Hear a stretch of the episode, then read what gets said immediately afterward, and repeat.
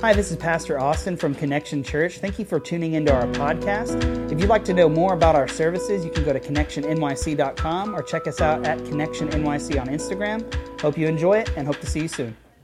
Uh, if you've been here the past several weeks, we've been going through this series that uh, we've titled The Church. Um, we've talked about things, we've answered questions like the church. What is it? And we talked a little bit about what Scripture uh, tells us about the church and, and what the church is. We talked about the church and how those things come about, how we're even equipped to do such incredible things for the Lord. Uh, and today we're going to be talking a little bit about where the church is, where the church can be found. and so I asked our kids this question in our uh, family time earlier this week. I said, Hey guys, uh, where's the church? And they gave some answers. Admittedly, it's a bit of a trick question, right? Depending on the context and what I meant, um, you could give many answers. But I just said, Where's the church? And the boys said, The church. I said, Yeah. And they said, It's at the church. And I thought, Well, that, yeah, that makes sense. And uh, Colby said, It's in Astoria. The church is in Astoria. And that made sense too. Uh, while both of those answers are technically correct, um, I do want to spend a little bit uh, of time today just kind of going through uh, what, uh, where the church can be found and, and why it's found there. Um, so if you guys would turn to 2 Corinthians chapter 5, we'll be in verses 17 through 21. Um, if you scan the QR code and you have the lyrics at the very bottom, if you keep scrolling, you'll see uh, a section that says Scripture. Feel free to read along right there um, on the Google Doc. If you'd rather read your own version, um, it's listed there where you can find it in your Bible. Um, I shared a little bit about this with our lead team uh, prior to the service today, but the purpose of us going through this series and answering these questions um, is one that is to continually remind us of, of what Scripture says, what the authority of Scripture says about the church. Uh, and I think that it was it was in my college uh, days for sure, maybe even a little later, where I really I think I knew this truth, but it never really settled into my heart in understanding why pastors preach the messages that they preach. And it's because they have a desire to communicate biblical truth, not just in a general sense, not just stories that they find interesting, right? But specific truths from Scripture that can speak specifically to the congregation that they are preaching to. And so I felt for our church, being in New York City and going through the pandemic and going through all these situations where our church wasn't really acting normally, um, not by any disobedience, but just by virtue of what the city was like and the personalities of those around us. We were doing kind of what we could in the time that we were in. But I wanted to remind us uh, where the church can be found and what the church should be doing and how we can do that. And that's why we're going through this series. So if you would join me in 2 Corinthians chapter 5, starting in verse 17, Scripture says, Therefore, if anyone is in Christ, he is a new creation. The old has passed away. Behold, the new has come. All this is from God, who through Christ reconciled us to himself and gave us the ministry of reconciliation. That is, in Christ, God was reconciling the world to himself, not counting their trespasses against them, and entrusting us or entrusting to us the message of reconciliation in verse 20. Therefore, we are ambassadors for Christ, God making his appeal through us. We implore you on behalf of Christ, be reconciled to God. For our sake, he made him to be sin who knew no sin, so that in him we might become the righteousness of God. This is the word of the Lord. And so we see Paul writing to the church in Corinth here, and he's giving them uh, this message. He's imploring them. Uh, we see that he's writing to the church about the new creation that we have become through Jesus, this new creation. And what is that new creation? Well, it's the transformation of our old identities into a new one that was made possible through the sacrifice of Jesus on the cross. So we literally are this completely new being because of what Jesus has done for us. And what is it that Paul says we have become. In verse 20, he says, Therefore, we are ambassadors for Christ, God making his appeal through us. So we have become ambassadors for God and vessels for carrying the righteousness of God and his mission of reconciliation, which is the church. And so, our first point today in where can the church be found? The church can be found in us. The church can be found in us. And so we if we are a follower of Jesus, we've been made into a new being. We have a new identity, and that new identity is one that is an ambassador for Christ and his power, his reconciliation, and the mission of the church. It literally lives inside of us as followers of Jesus. Paul finishes this section of scripture uh, by imploring the church at Corinth to be reconciled to God, because within this reconciliation is the, the, is the gift of the righteousness of God. And so, again, in verse 21, uh, he says, For our sake, uh, he made him, God made him, Jesus, to be sin who knew no sin, so that in him we might become the righteousness of God. And so, this wasn't something that was later planned by God after he sent Jesus to save the world. This is something that God had planned the entire time. He knew that as Jesus was sacrificed, that people would be used as the vessels. God's people would be used as the vessels for his righteousness. He knew that the church and its mission would be found specifically in the followers of Jesus, specifically in us. If you would turn to Ephesians chapter 1 and we'll be in verse 16.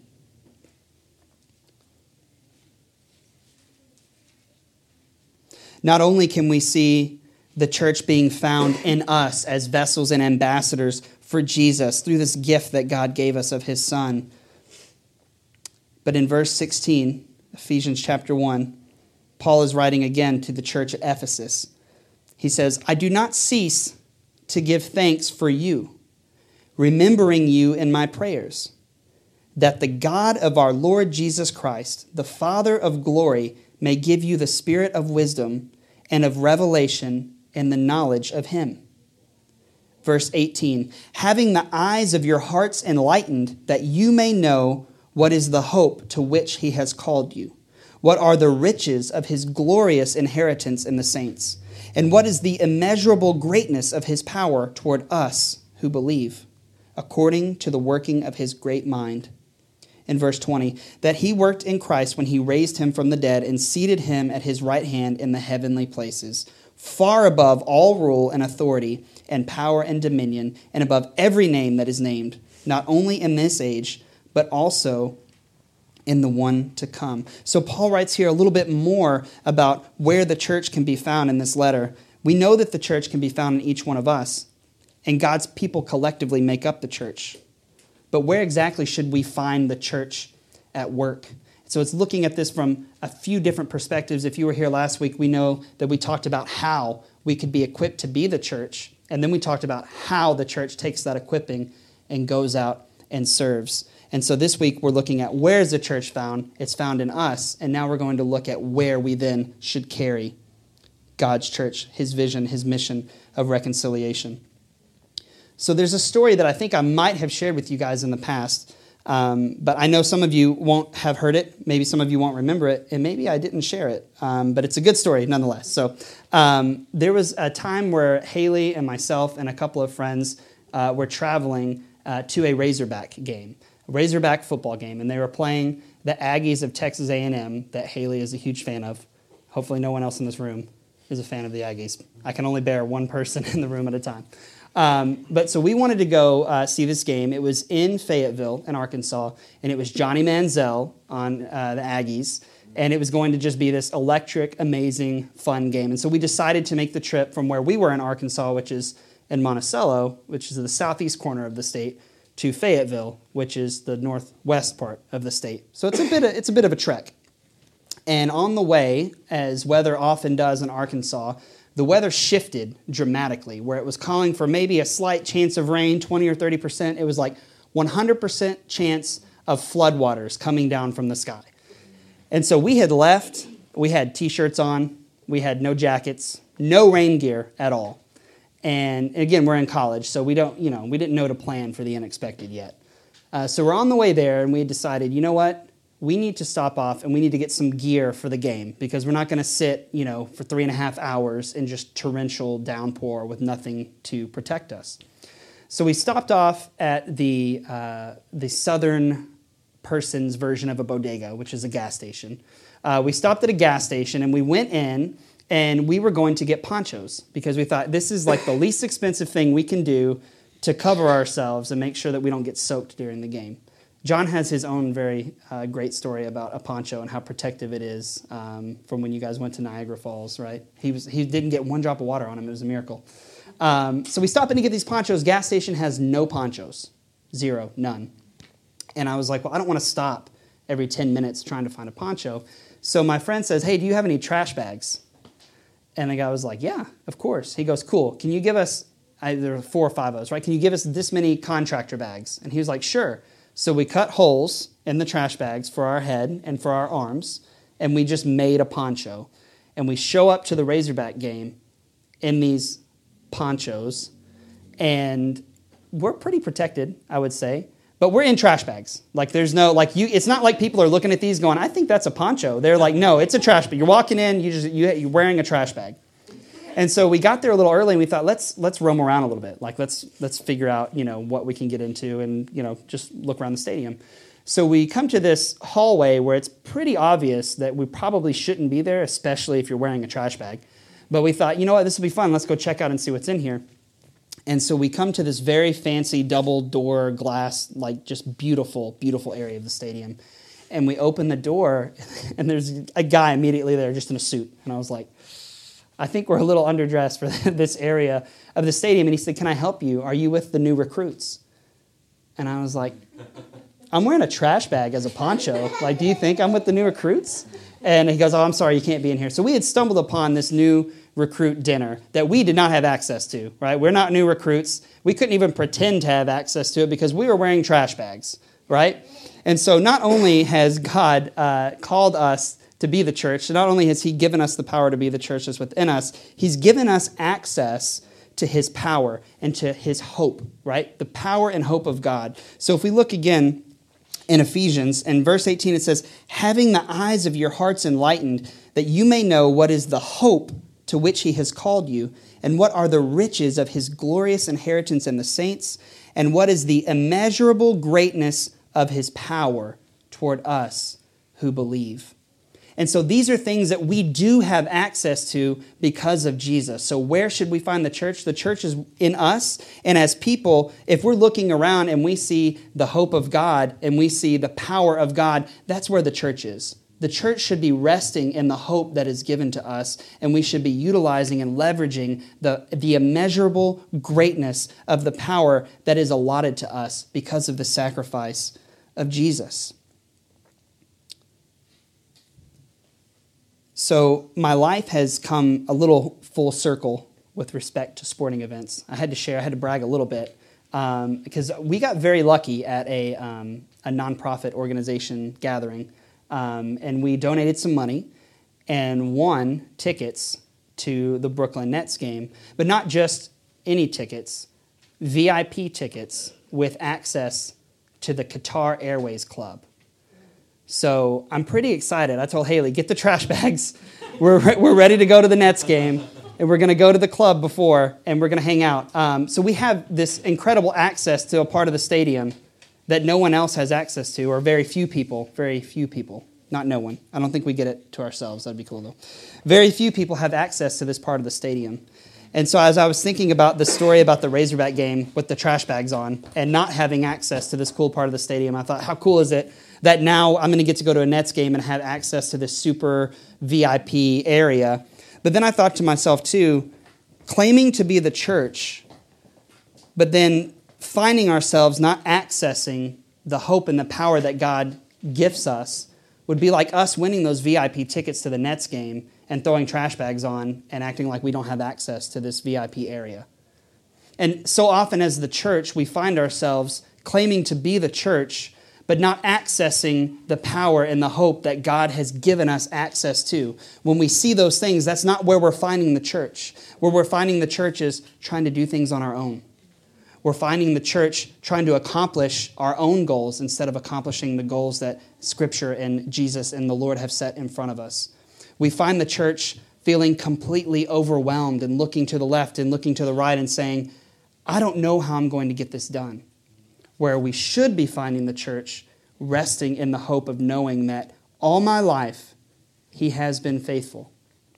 And all my life He has been so, so good. And so I know that if He's called me into this area, that's where we rest as the church. We rest in the goodness of God. And that's where we should find our church. The last couple of verses uh, in Ephesians uh, chapter 1 that we'll be going over, verses 22 and 23. They're just right after the section we read. It says, And he, he being God, put all thing under his feet, Jesus' feet, and gave him as head over all things to the church, which is his body, the fullness of him who fills all in all. So we find the church in ourselves. We find the church resting in the hope and power of God, and we find the church submitting to Jesus and his example. We find the church submitting to Jesus and his example. And, in, and the way that this is worded in Paul, or from Paul to the church at Ephesus is Jesus is the head of the church, and the church is the body. And we are literally the instruments that God has chosen to use on earth for his mission and vision and goal of reconciliation to happen. If the church is anything, it is reconciliation to God himself. And so a couple weeks ago, we learned about what the church does. We learned that the church prays and worships and teaches. And so we know that prayer and worship and teaching should be happening within our church. And we learned how we do it through the sacrifice of Jesus. And now we know where God intended for all of that to flow through. He didn't house himself in buildings on earth. He didn't create his own celestial beings to house himself here. He chose to use us, God's people, to put the mission and vision of reconciliation into the church through the sacrifice of Jesus.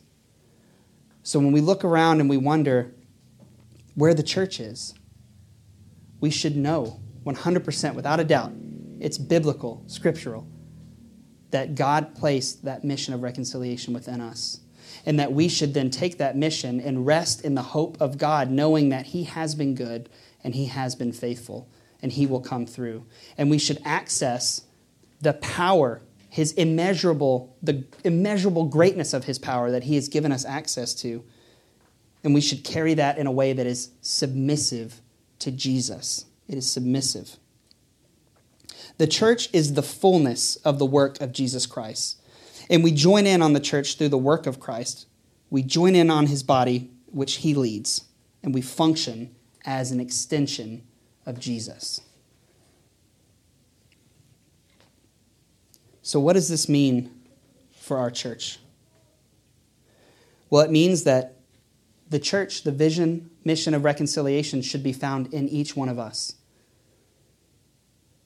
It means that we should focus on what God has placed inside of us. Not just the mission of reconciliation, but the ability to achieve that mission.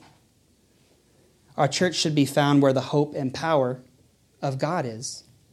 And ultimately, our church should submit to Jesus in all things. Let's pray.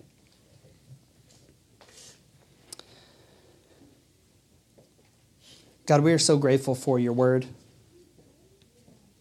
We are grateful for the opportunity to come together.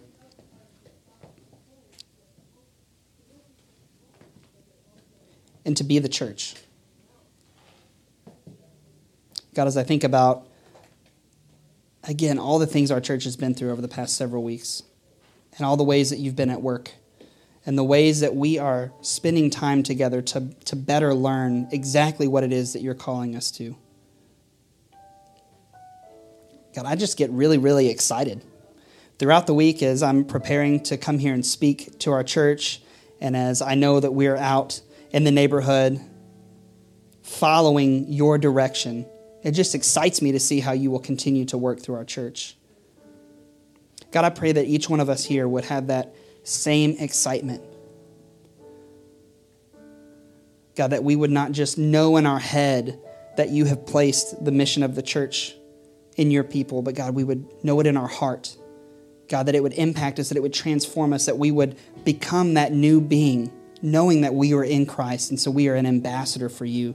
God, we are your number one plan to see others reconciled to you, to see others come to this saving, transformative knowledge of who you are. God, we are plan A, and you've given us hope, and you've given us the power. And you've placed your son Jesus at the head of our church so that we know exactly where to carry that mission.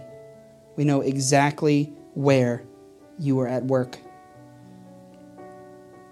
So, God, I pray that we would find you in those places, Lord, that we wouldn't try to create our own goals, but Lord, we would seek you, seek your wisdom, and seek where you're at work, and we would join you there. And we would do it joyfully, sacrificially, God, because you have given us the ability to do so. God, I pray that the church would be found in us. I pray that we would be found wherever your hope and power is found. And Lord, I pray that we would be found wherever your Son Jesus calls us to go. And we pray all these things in the name of the person who makes all of this possible, which is your Son, Jesus. Amen.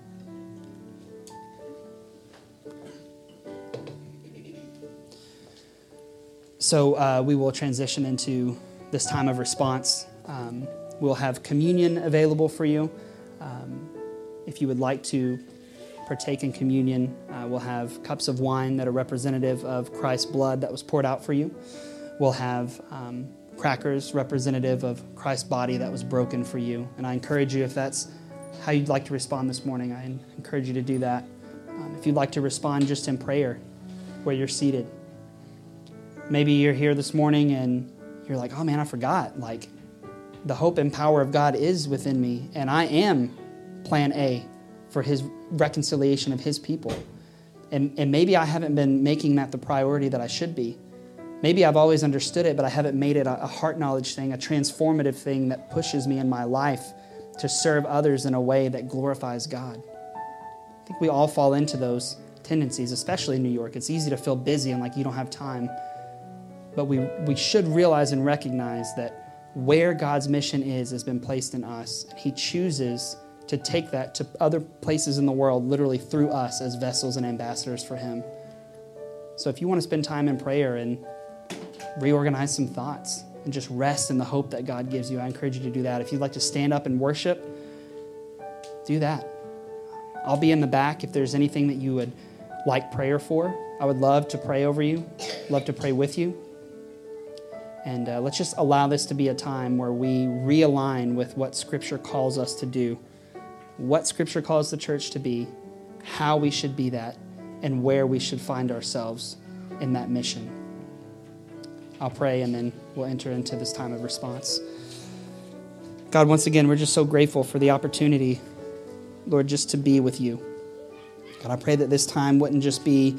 Uh, a passing of information. Lord, it wouldn't just be an intellectual experience. God, it would be a transformative spiritual experience that literally changes us from the inside out, God. We pray this every week because we know this is where we come to be recharged.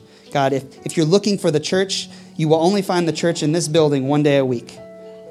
But the other six days a week, the church is out in our neighborhood. It's wherever we go. We carry you wherever we go. And God, I pray that we would just reassert that truth into our heart and in our lives. God, that we would use this as a time to just draw close to you so that you can energize us to go out for these next six days and to be the church. Pray these things in Jesus' name. Amen.